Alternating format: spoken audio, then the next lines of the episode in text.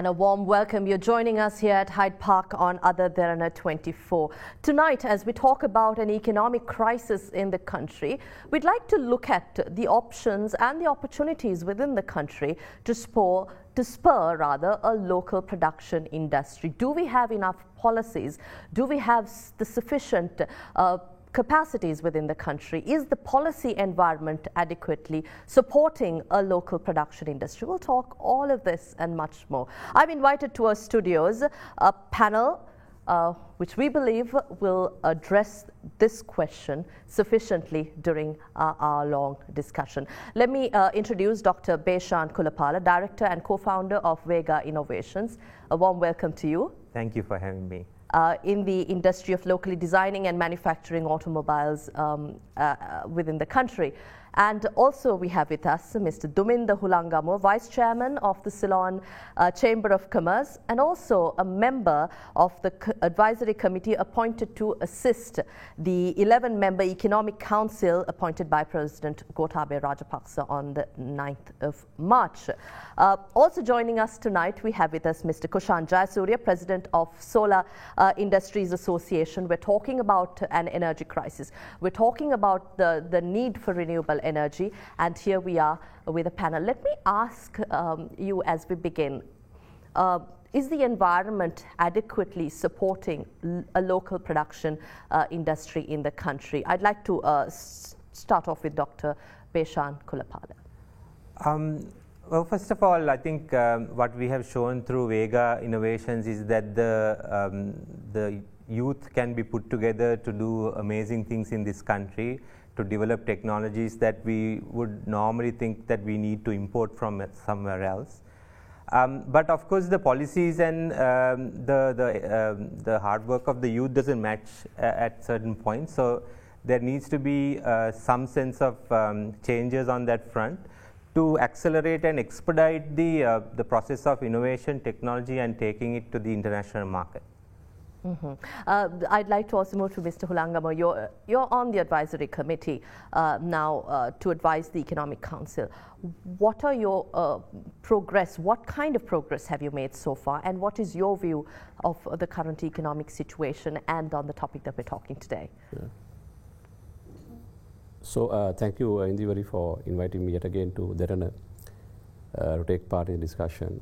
Uh, how long would you give me? You can talk as much as you want. Yeah. uh, to answer your first question, mm-hmm. with regard to the progress we have made thus far, uh, we've been just appointed. We had our first meeting on Monday, uh, uh, chaired by His Excellency, uh, with the National Economic Council. Uh, where we uh, submitted uh, five proposals to uh, the council, uh, and uh, in that five proposals that we suggested are not clear today because there is some uh, uh, misinterpretation about the proposals. Uh, A, we uh, advise the council that they must start uh, negotiating at both bilateral mm-hmm. and I M F funding. It can be I M F or bilateral funding. For that purpose, to appoint a technical committee consisting of people both the central bank and the treasury, because the treasury understands the fiscal side of it, and central bank has the monetary side of it. So, to both these teams should get together and uh, form a technical committee uh, that will appraise the uh, funding we need to navigate this difficult time. Mm-hmm. Two, uh, we said to appoint financial and legal advisor to restructure the debt. Uh, of course, we came to the conclusion that the debt needs to be restructured, essentially the commercial debt that we had to be restructured. And for that, you need international expertise, because Sri Lanka does not have expertise, because there are international covenants, mm-hmm. there are international uh, conditions that you have to meet. Uh, three, we said to appoint, uh, we said the same team can advise the Honourable Finance Minister to drop the framework for the discussion with the I M F when it's going there in April. And more importantly, is to make sure supply chain uh, is not disrupted. Basically, get how to get the people off the streets today. Uh, so we had a first meeting, very productive, I thought, on Monday. We followed up another meeting yesterday, the Governor Central Bank. So we are working uh, quite a lot, actually, spending quite a lot of time uh, on this matter. Uh, but the path is not easy. It's difficult. uh, either way. Uh, is is there interest from uh, the political authority so. to take advice from I think this so. Committee? I thought the first media were receptive. Mm-hmm.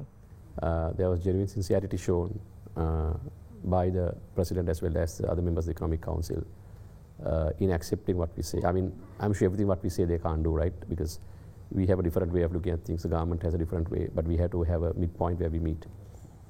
Uh, so yesterday also we had a meeting with the governor where we make some uh, suggestions and proposals to overcome the short-term issues. Mm-hmm.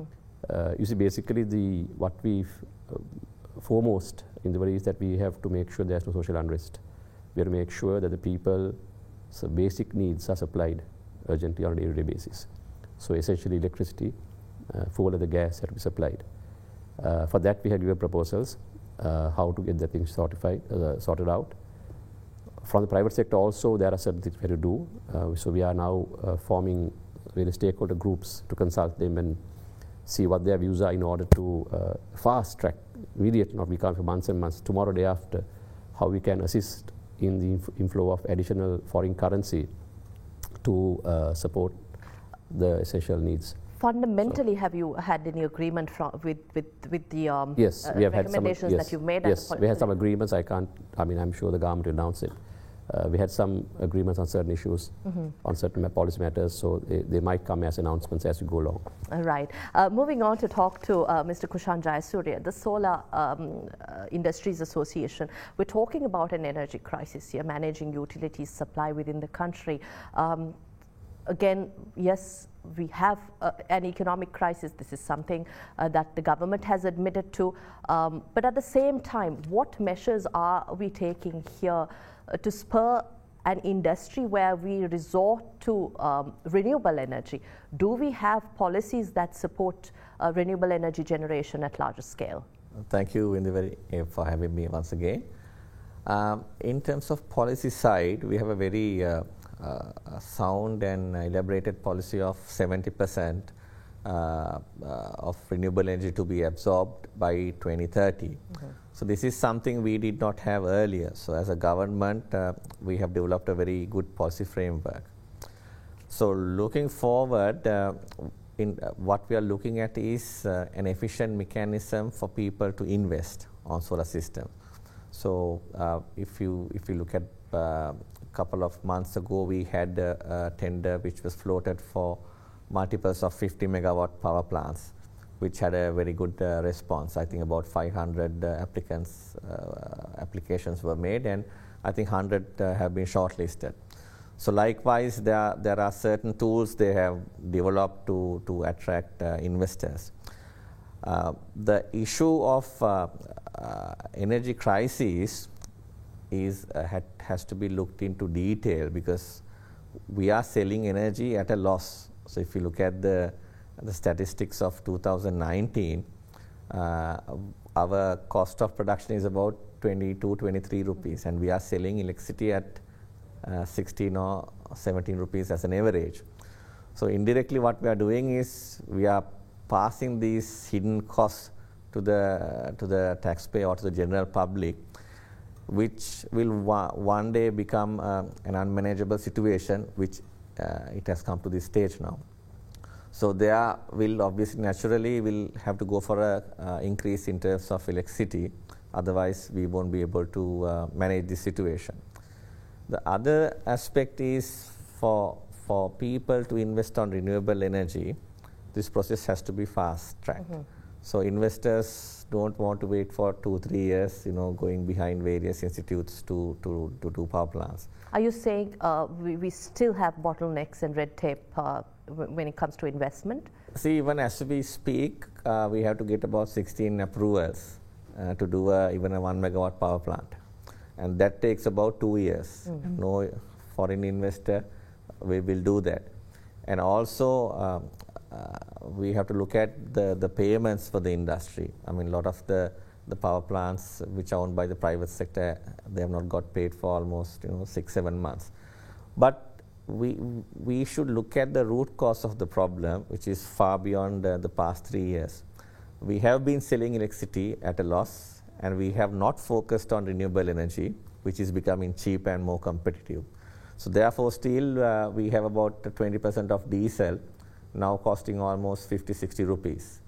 And uh, we depended on coal, which was seven uh, rupees or nine rupees, now about thirty rupees, because a ton of coal was seventy, maybe six to seven months ago, but now it's two hundred ten. Mm-hmm. So I, I think we should foresee more renewables coming in. Mm-hmm. If you talk about solar energy, I think solar energy is one of the cheapest uh, sources of energy, and out of which uh, the rooftop program, where there's no uh, infrastructure development, I would say it's minimal, mm-hmm. uh, is giving at an average uh, selling price of around uh, nineteen rupees, and which is not tagged to the dollar. So if you look at the inflation, you know, ten, fifteen years time, this is virtually peanuts. So looking forward, I think the Sustainable Energy Authority is also trying to develop various tools where we can implement renewable energy. The other aspect uh, I want to highlight is, mm-hmm. when we do these policies, we have to make sure that the, the model is transparent. Otherwise, if energy is procured at high prices once again, then we are going to be back to square one. So there has to be a transparent, uh, re- the, the cost has to, um, I mean, we, the, the selling price has to reflect a competitive tariff. Otherwise, uh, across the region, we are going to lose. Mm-hmm. Um, I mean, if you look at, um, uh, at this stage, we are selling electricity for industries at around five cents, I mean, between three to five cents, depending on the dollar. Uh, these sort of tariff rates are not going to um, help the C E B, because very soon they are going to collapse. Mm-hmm. So, which is why, in my opinion, subsidies are good, but they are a necessary evil also, because they come back to you as indirect taxes. Mm-hmm. So if, I'm, if, if yeah. I do remember, uh, yeah. somewhere around two thousand nine or ten, we did talk about uh, a, a shift to renewable energy. There was policy to have renewable energy uh, sources generating most of our energy requirement in the country by twenty twenty. Yeah. Um, but, but we've passed all these targets and expectations. But going forward in the long run, is this sustainable? Is the sustainable energy switch sustainable for Sri Lanka as we speak now? Uh, with our experience, sustainable energy is the only key for the future, because we don't have uh, fossil fuel, which means if anything tacked to the dollar, we are going into a, a bigger problem. So when we have hydros, which support between thirty to forty percent, uh, if we add maybe twenty to thirty percent of uh, renewable energy, uh, which is not tacked to the dollar, Uh, then uh, we can create a very uh, sustainable uh, ener- uh, future for our energy uh, usage. Uh, I'd also like to turn to uh, Doctor Beshan Gulapalla. Uh, Vega Innovations, I think we've been talking about uh, a forex crisis now. Um, sources of foreign exchange uh, hindered, flows hindered the country. But at the same time, uh, we hear of ventures into the Indian market by Vega Innovations. Um, so what are the possibilities here for Sri Lanka to go, uh, bef- uh, whether it's global or regional or to our immediate neighbours? What kind of um, industries do you think can spur this uh, local production industry we're talking about? Um, yeah, uh, so before I answer your question, I'll just quickly jump back to the solar thing. Uh, one of the biggest problem with solar is that you can't store it uh, at your homes, mm-hmm. um, uh, and you just have to use it or net meter it back. Uh, so we are trying to fix that problem by uh, manufacturing home uh, battery backup systems that we hope to s- start sell late April, mm-hmm. uh, so that people can install them at their homes, uh, charge it with the solar, and then use it during the night time or when there are blackouts, uh, so that it uh, provides a lot of um, sustainable energy that you can use right throughout the day at your homes. Um, to answer your question, uh, Indivri, um, uh, on the uh, export front, yes, we may have ma- we have made gains to the Indian market with our E V chargers, uh, also the um, uh, the African continent as well. As well. Uh, so this was a big win for us to have Sri Lankan technology, homegrown, developed here, manufactured here, uh, to compete with the E V chargers uh, from manufacturers like Tata and Mahindra and, you know, all the other big players that are in India. So um, what we have shown there is that just a charger won't be enough to compete, but you need an entire ecosystem, an entire turnkey solution that you can um, have uh, that can be easily exported into other countries. So. Um, so we are looking at a, a larger footprint in India, uh, a, a larger footprint in Bangladesh and some of the other South Asian countries, uh, because if, if we can um, export these value-added uh, products and services, then there is a huge potential to bring Uh, foreign currency back into the country. So, that, so that there is, is a demand for locally Sri Lanka, Sri Lankan, made in Sri Lanka uh, products. Absolutely. We are unable to build enough chargers for India right now. So we are trying to uh, scale up. We are trying to uh, get the, the raw components uh, into the country to do this.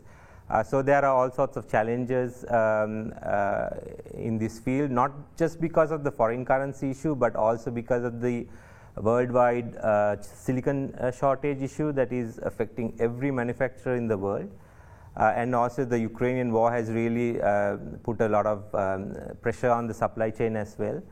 Uh, so it's a lot of challenges to manage uh, through these difficult times, but we are continuing to build and export to India. So Uh, we, we hope to make a, a, a larger traction on this. Uh, you did mention that there was a gap between policies and the aspirations or the capacity here.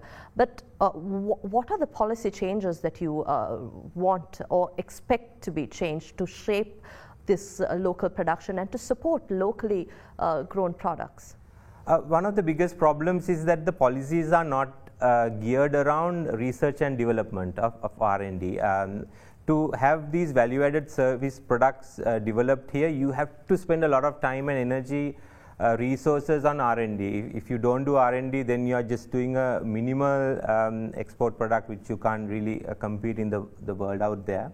So the policies have to be geared ar- around R and D, not just for universities but for the private sector also. Uni- universities have you know certain benefits for R and D uh, through the, the university system and, and through some policies. But uh, the private sector need more of that uh, to really accelerate and develop new I Ps, new uh, proprietary technology that we can then uh, you know claim a large, much larger uh, right in the, the world market. Um, and also um, the, the, the speed of the process is very, very slow. Uh, the getting approvals, getting components into the country, getting them cleared uh, it takes a lot of time. Uh, for, for an electronic Um, engineering company, six days is a long time. Uh, in six days, some companies move so far that we get, uh, you know, uh, slowed down quite a lot. Uh, so this has to be, you know, there has to be policies around it. Have green, you know, channels that you can import, export things very quickly, uh, so that you can accelerate. But essentially, we do have the know-how here. Absolutely, we have really shown that uh, from our work with Vega, with uh, with ChargeNet, the E V chargers, then the agriculture technology, A I Grow. Uh, so the uh, know-how is here, the expertise here. There's enough young people to take you know products out to the world. We just have to focus and get the ducks in a row to get this going. Mm-hmm. I'd like to turn to Mister Hulangamu. Maybe you can take these concerns also about policy um, mismatch to the um, uh, Economic Council. But at the same time, um, here we're talking about handouts, uh, an economy with a handout culture.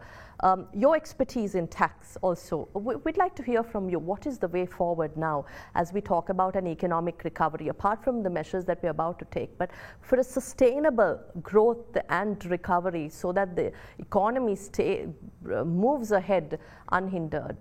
Um, what measures do you recommend? Yeah. So in the very the measures that we recommend also uh, can't be looked at in isolation. Mm-hmm. Uh, I mean, we can best-in-class proposals we can make for income tax, for V A T, for taxation side, on monetary policy, uh, on uh, uh, policies affecting various industries, on subsidies, et cetera. Uh, but at the same time, uh, you also have to make sure that there is that is sustainable in terms of society. It has to be socio-economic mm. because we have we can't propose. For example, we have a fiscal deficit. We all know we have a very big fiscal deficit.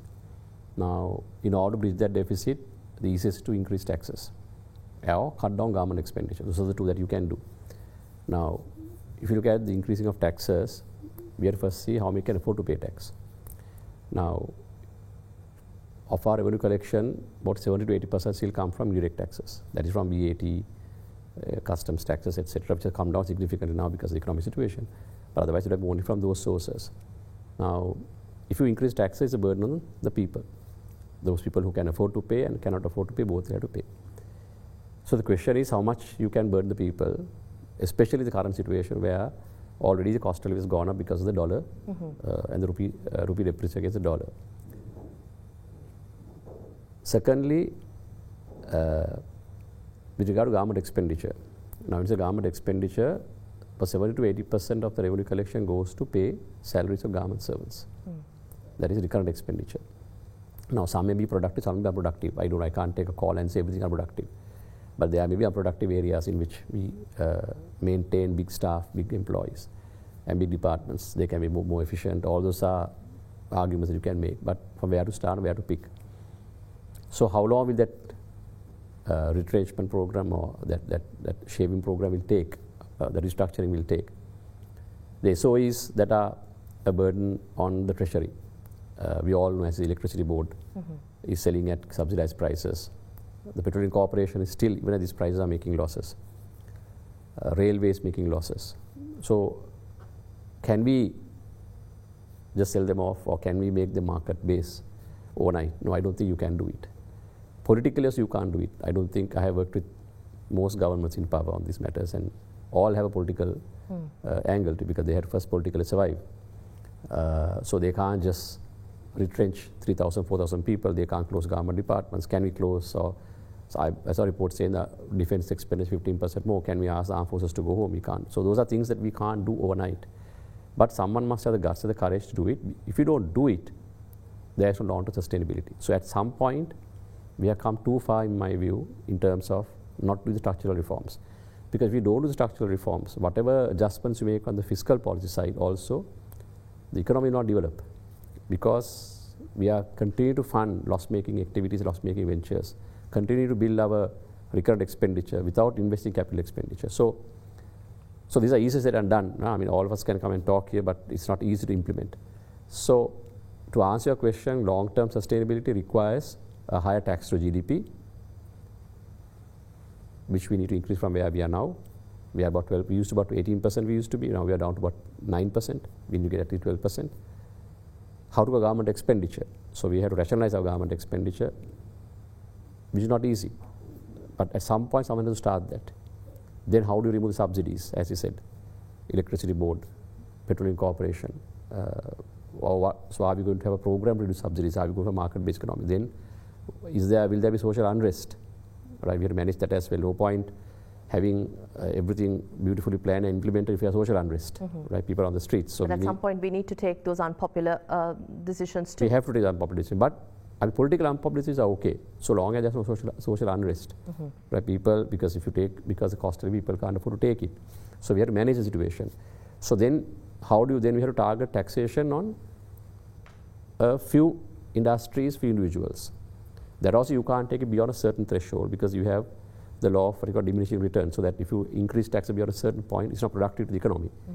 because people don't have money to reinvest, so there's no development. So you have to pick at a certain level and try to increase the base, but this is also not easy, right? I've done that. So, so it's a real challenge we are facing in Sri Lanka at the moment. So we need to take bold decisions, at least one by one, step by step. I don't think you can do everything overnight, but at least few things we can start doing now itself. Mm-hmm. And and I think publicity reform has to happen. I mean, I don't think you can, for example, sell the electricity board to someone. It won't work because you have to buy the people. But also we've been talking about restructuring and reviving. I know, it has never happened. Successive governments have been talking, never happened. It's not easy, but I think someone must have the courage to do it. But but uh, again, privatizing or um, going in for probably a peopleizing solution here. Yes, that's what I suggest. I don't think we can go for a privatized suggestion. Like I think uh, in ninety-two, President Premadasa called it peopleization, the word that he used. And where they gave a percentage of shares also to the employees and bought them in. Mm. Uh, and then invited the private sector to come in. So you have a three-party arrangement where the private sector comes in as well as the uh, employees join in that, and the government also has a role in it. So, I mean, these are all models that you try out. It may or may not work. Some places it has worked, some places it has not worked. Now, classic case is S L T. Now, if you take in in ninety-five, ninety-four times, you had to wait for months to get a telephone, right? Uh, it was under the government. Then S L T was reformed, and I would say it's privatized, but reformed. They invited foreign capital. They changed the culture. Whole still, government has a big stake, but it runs more as a private sector right now, and they are very efficient, competing with uh, international mm. mobile companies. So, so those are steps that you have to take, but not easy. Electricity and fuel will have a direct impact on the people. So I don't think you can increase prices overnight. Mm-hmm. So rationalization should take place over a period of time. Uh, and give targeted subsidies to the affected sectors. Mm-hmm. And taxation also may have to be targeted, but I don't think taxation can have a significant increase from where we are now, unless the economy expands. Mm. In terms of rate increases, I don't think we can do much, in my view. Right, right. I'd like to speak on uh, corporates as well going forward, yeah. but uh, prior to that, Mister Jayasuriya, um, we're talking about uh, producing solar panels uh, or going in for local production. We talk about uh, renewable energy, but again, I'm trying to clarify, is there capacity here?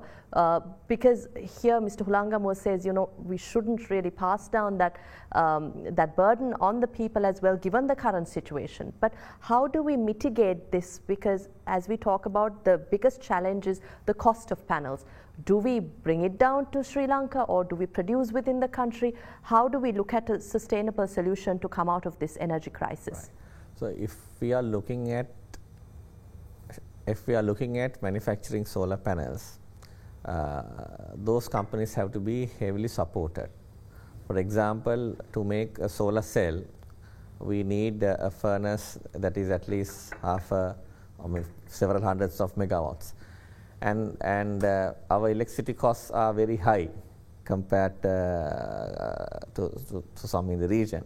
And also, uh, uh, when we do a manufacturing system in Sri Lanka, we have to go through a lot of processes. There is no uh, transparent or liberalized tax mechanism where we can bring components. Mm-hmm. uh, if I bring down a piece of copper wire, the customs can say, put it to any tariff they want, depending on how they feel like.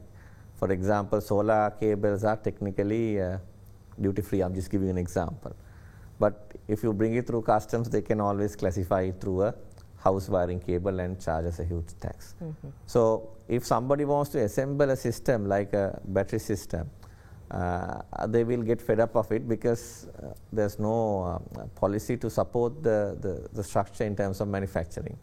So the government has to aggressively talk to uh, uh, investors and production companies, get their opinion, and, and make it easy so that we can um, uh, do it in a faster way. Manufacturing solar panels has to be done in gigawatt scale. So I don't see it, I mean, although it's, it may not be the best statement you want to hear, it is not economically sensible for us to uh, produce solar panels here, especially the solar cells. So what we can do is we can assemble solar panels. I think there are a few companies already doing that. And by doing so, we can uh, add a lot of value. But the affordability for the general public too, at the lowest tier, how, how do we uh, look at that? See, if we look at uh, the lowest tier, uh, gets uh, electricity at around maybe ten rupees or even less, which is not the real uh, figure of electricity. Mm-hmm.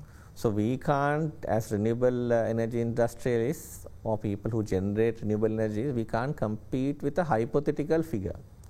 So right now, uh, I think we can produce solar energy uh, cost per kilowatt between, I would say, eleven rupees to sixteen rupees, depending on the scale.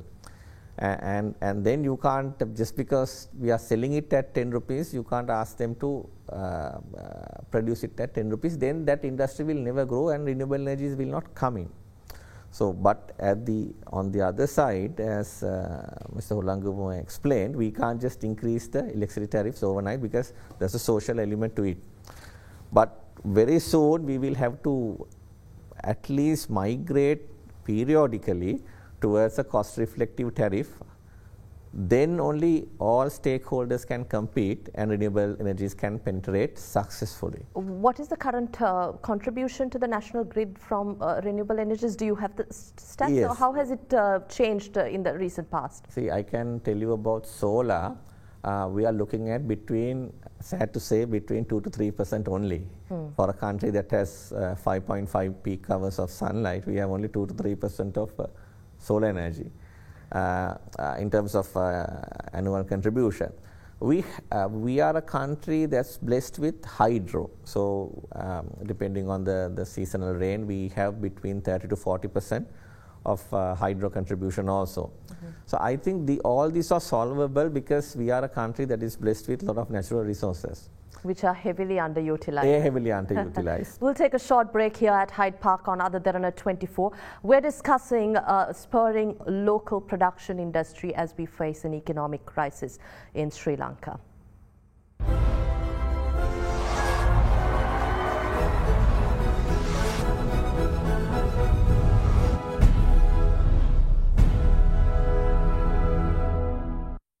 Welcome back. You're joining us at Hyde Park on Other Derana twenty-four.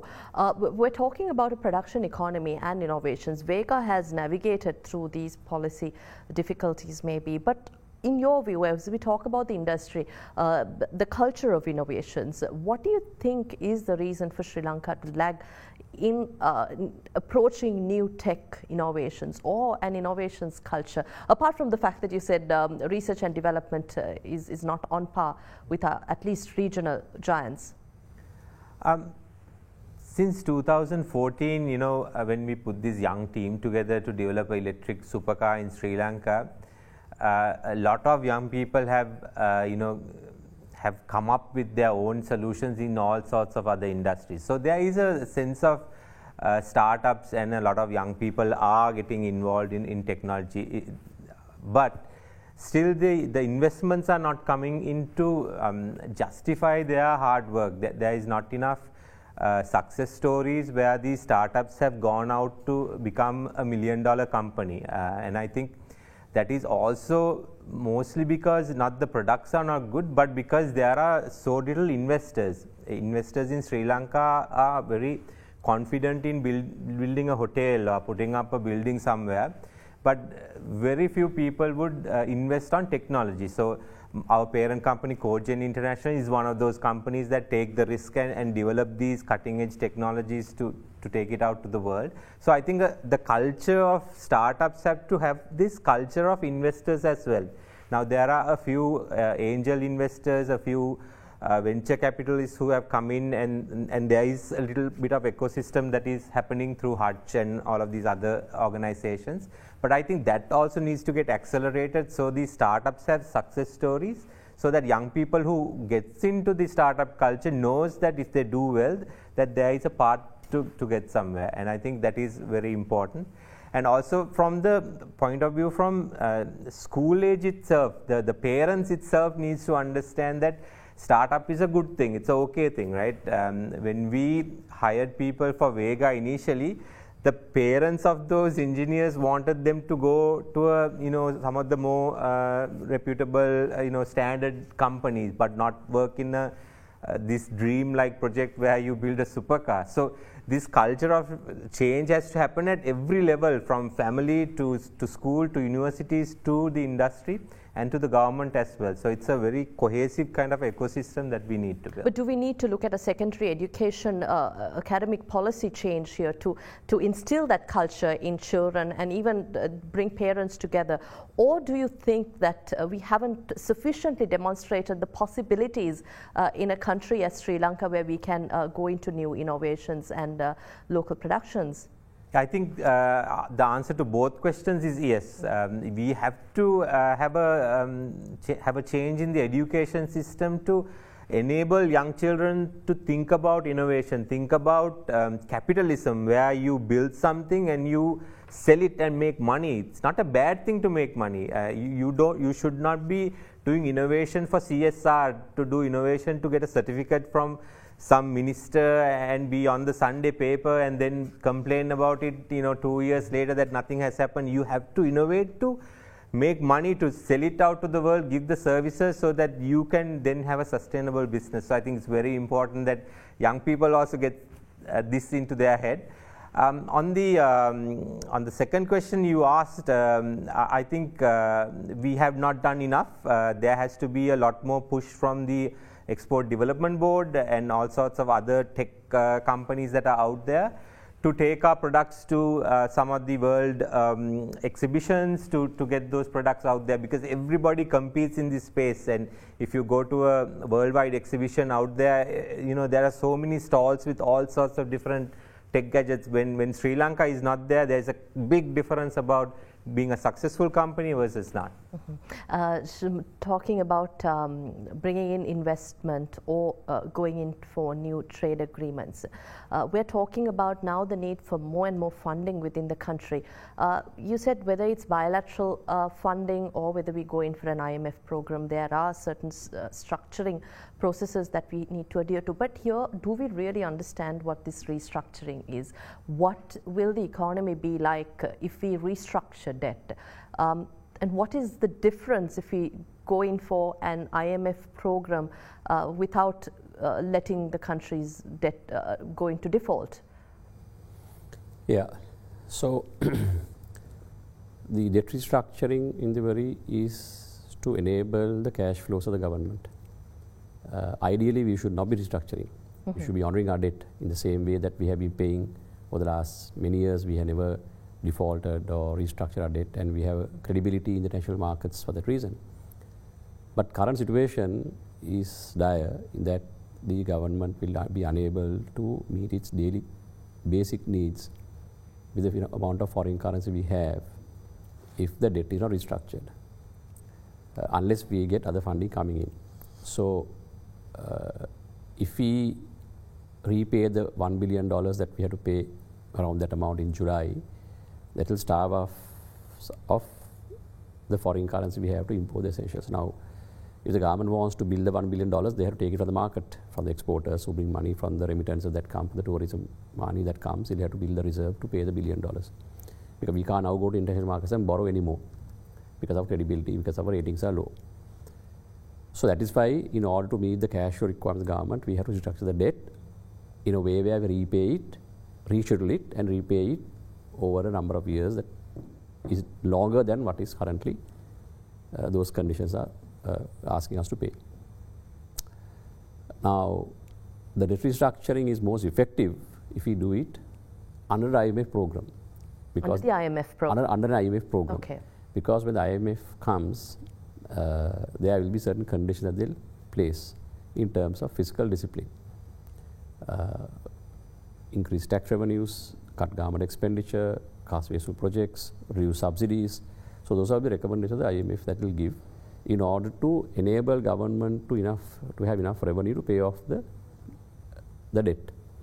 So if we do it an I M F program, then the international lenders who lend us money, who are getting whose debts are getting uh, rescheduled, we look at it positively mm-hmm. from where they are uh, and say, okay, we are agreeing to this restructuring program, we are agreeing to the repayment because we know there's someone monitoring the government's revenue and the expenditure, and there will be adequate surplus to repay the debt even after four or five years. So that is why we need to go under I M F programs. There's credibility in the whole process. Mm-hmm. There is a uh, transparency, credibility in the whole process. There's a third party looking at the whole thing. But restructuring debt, wouldn't it send um, uh, warning signs to investors, or would? As I said, so a restructuring is also an effectively a default. Mm-hmm. But if you do it on our own, it will be what you are saying. Right. But if you do right. it under I M F program, then the investors generally, if you look at Argentina, all the countries, Ecuador, who went through the process, uh, it has been successful because it has gone through I M F. There is some kind of credibility in the whole process. Mm-hmm.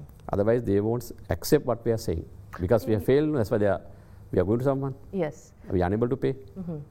Uh, right. In in your view, uh, will this will this uh, allow Sri Lanka to navigate the economic uh, circumstances so. that we are faced with? I hope so. Um, going to the I M F, because we have been talking about a homegrown solution and then the I M F. Again, we speak of these conditions that the I M F will lay out.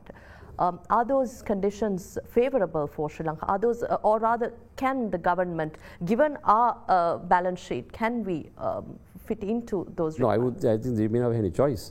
Uh, I think ideally, if we can have our own solution, that is the best.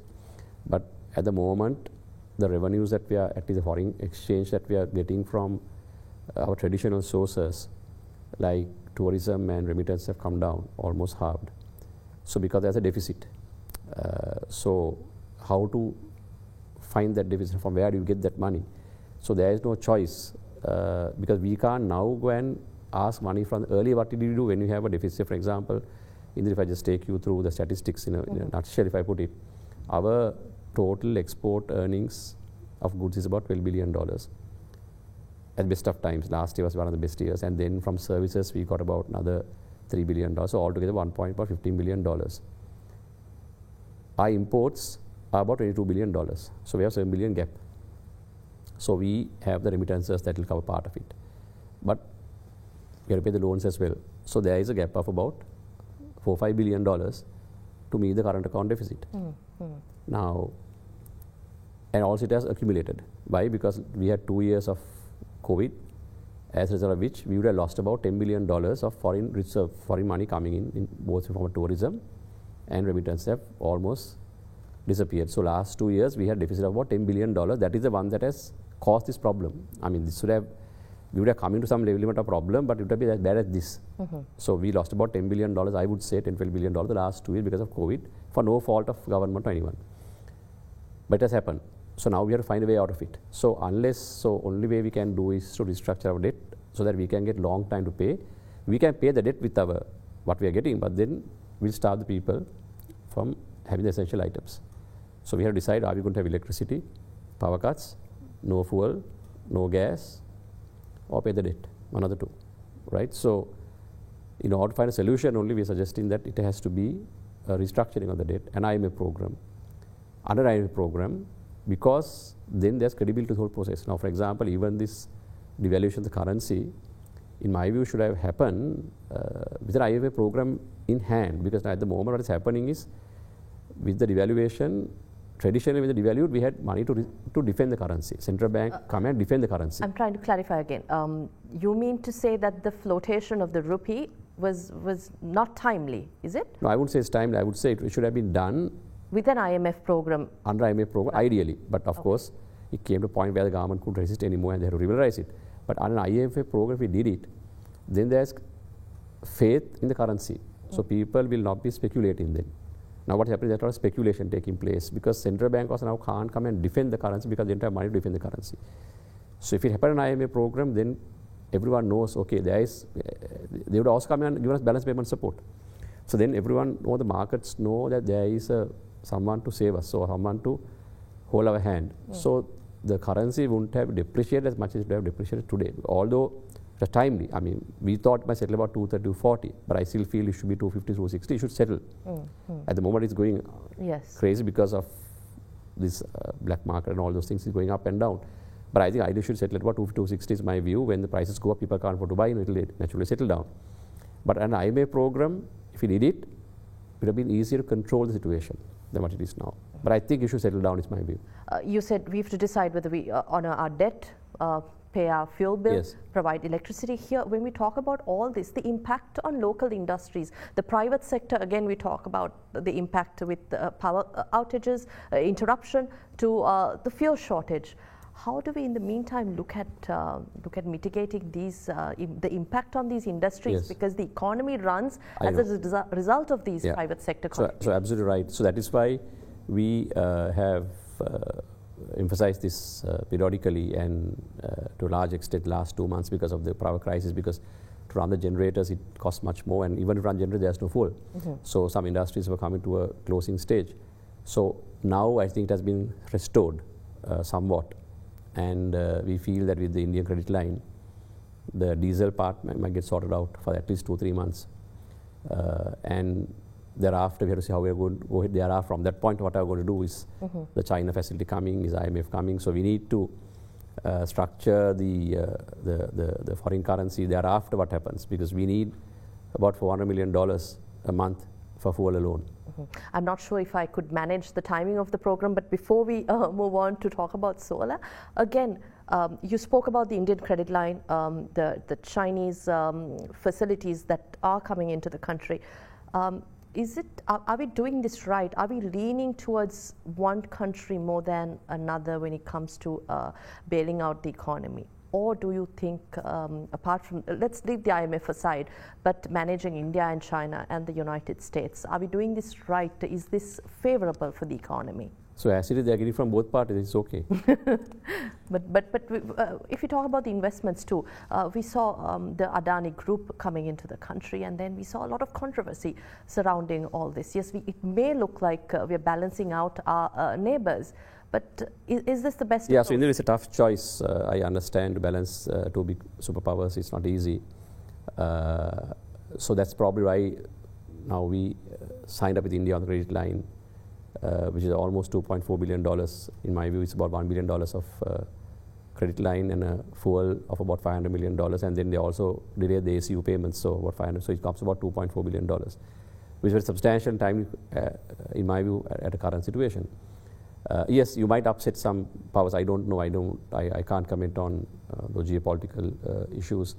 Uh, but this debt trap we are talking about, we've been talking about a debt trap even before this three-year period. But does that does this take us closer yes, to that? Yes, I mean, I mean, the sad part of it is, uh, whatever we do to strengthen our foreign currency situation now, is through debt. Mm-hmm. There's no choice because the F D Is have dried up, uh, and F D Is will not come under the current situation, and uh, exports cannot meet the total demands of our imports. So either we cut off imports completely of the non-essential items and then survive for the next three months and see. Uh, but we have to borrow, otherwise there's no way that we can, uh, so of course if we can borrow, what we were saying is that if you can borrow on about ten-year loan, see if you can about three, I mean we have to arrest the current situation, right? There's a crisis in the country, people on the streets protesting, demonstrating, so we have to get them off the streets in my view and bring normal life back. So these assets have to be supplied, uh, whatever it costs. So. Uh, so I think going to China not bad. I mean, if China is giving uh, bilateral funding, uh, of course we have to make sure that those conditions are tenable conditions, as much as Indian conditions are. Uh, so whoever is giving it, I think balancing is up to the government. But I think we have no choice in the situation, right? But to go to either party or both parties. Mm-hmm. Uh, what support do we think we can uh, have from Solar Industries as we go forward? Uh, we're talking about uh, going to the export market, reaching that. But is there capacity here where we can think of innovative ways to reach out to regional powers, regional players, or uh, are there issues here? Especially when we look at uh, a foreign exchange point of view. See, I think to start with, uh, we were only looking at maybe two to three percent of solar energy in our national grid at the moment.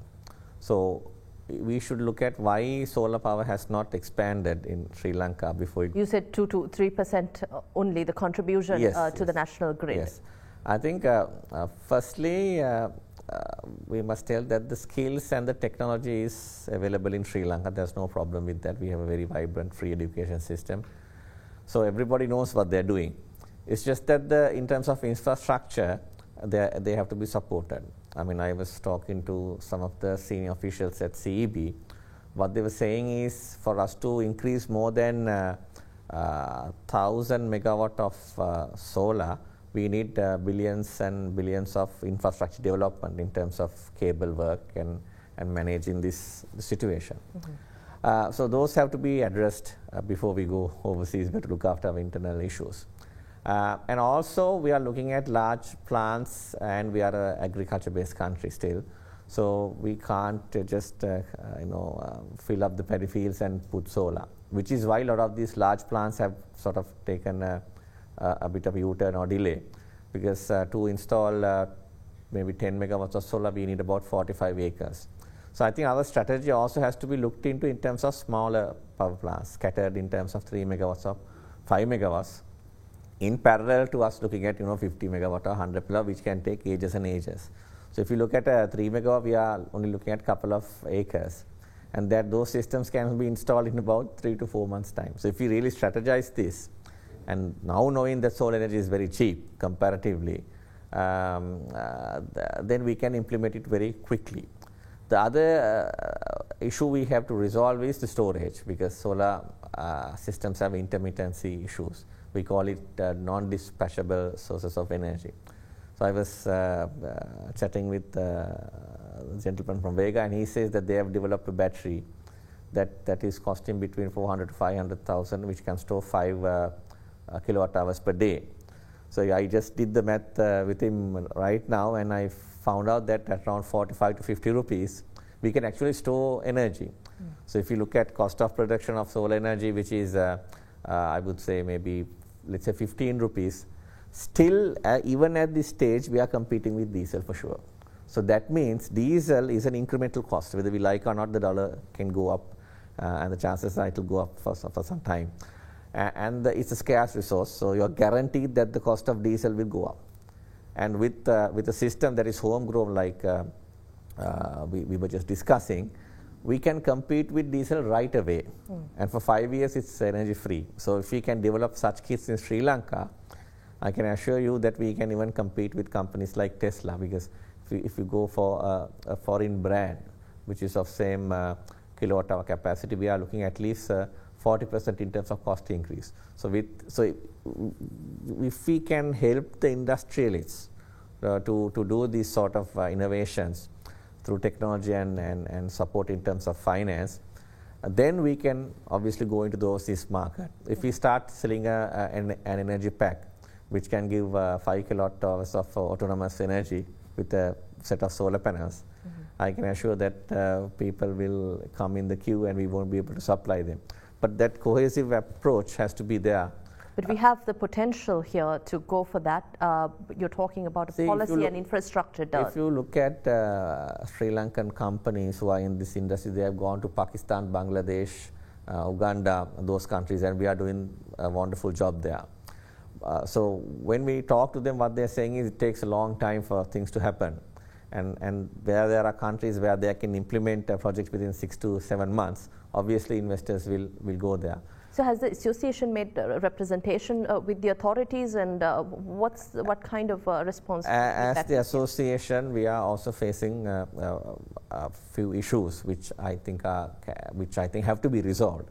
First thing is uh, we cannot import our equipment because of the restrictions related to um, uh, non-essential items.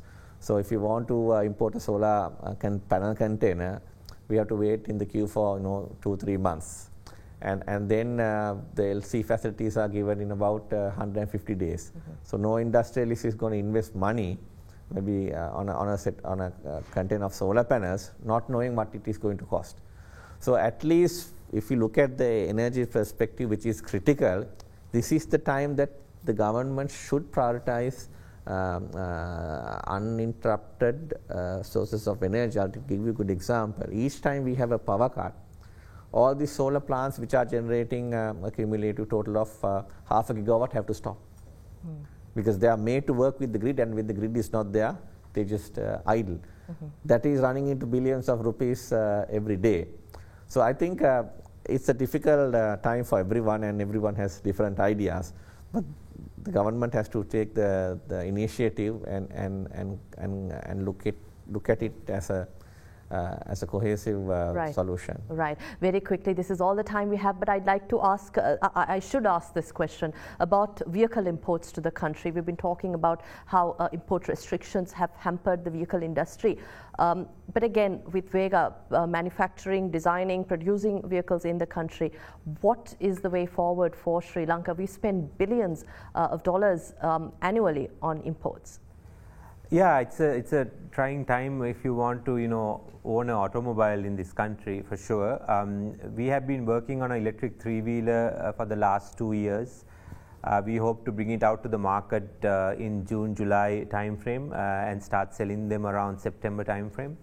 Uh, and our whole goal is to not just for the local market, but to take it to the outside uh, world itself. Um, there's a lot of demand in Bangladesh. Uh, in the African continent, uh, as well as uh, you know some players in India as well, where even India, who builds you know millions of three-wheelers, don't have a uh, you know a solid electric three-wheeler uh, model yet. So uh, there is a chance that we can compete in this uh, in this market. Um, the electric three-wheeler market is thirty-five billion dollars uh, worldwide. Uh, if we capture just ten percent of it, that's three and a half billion dollars. So.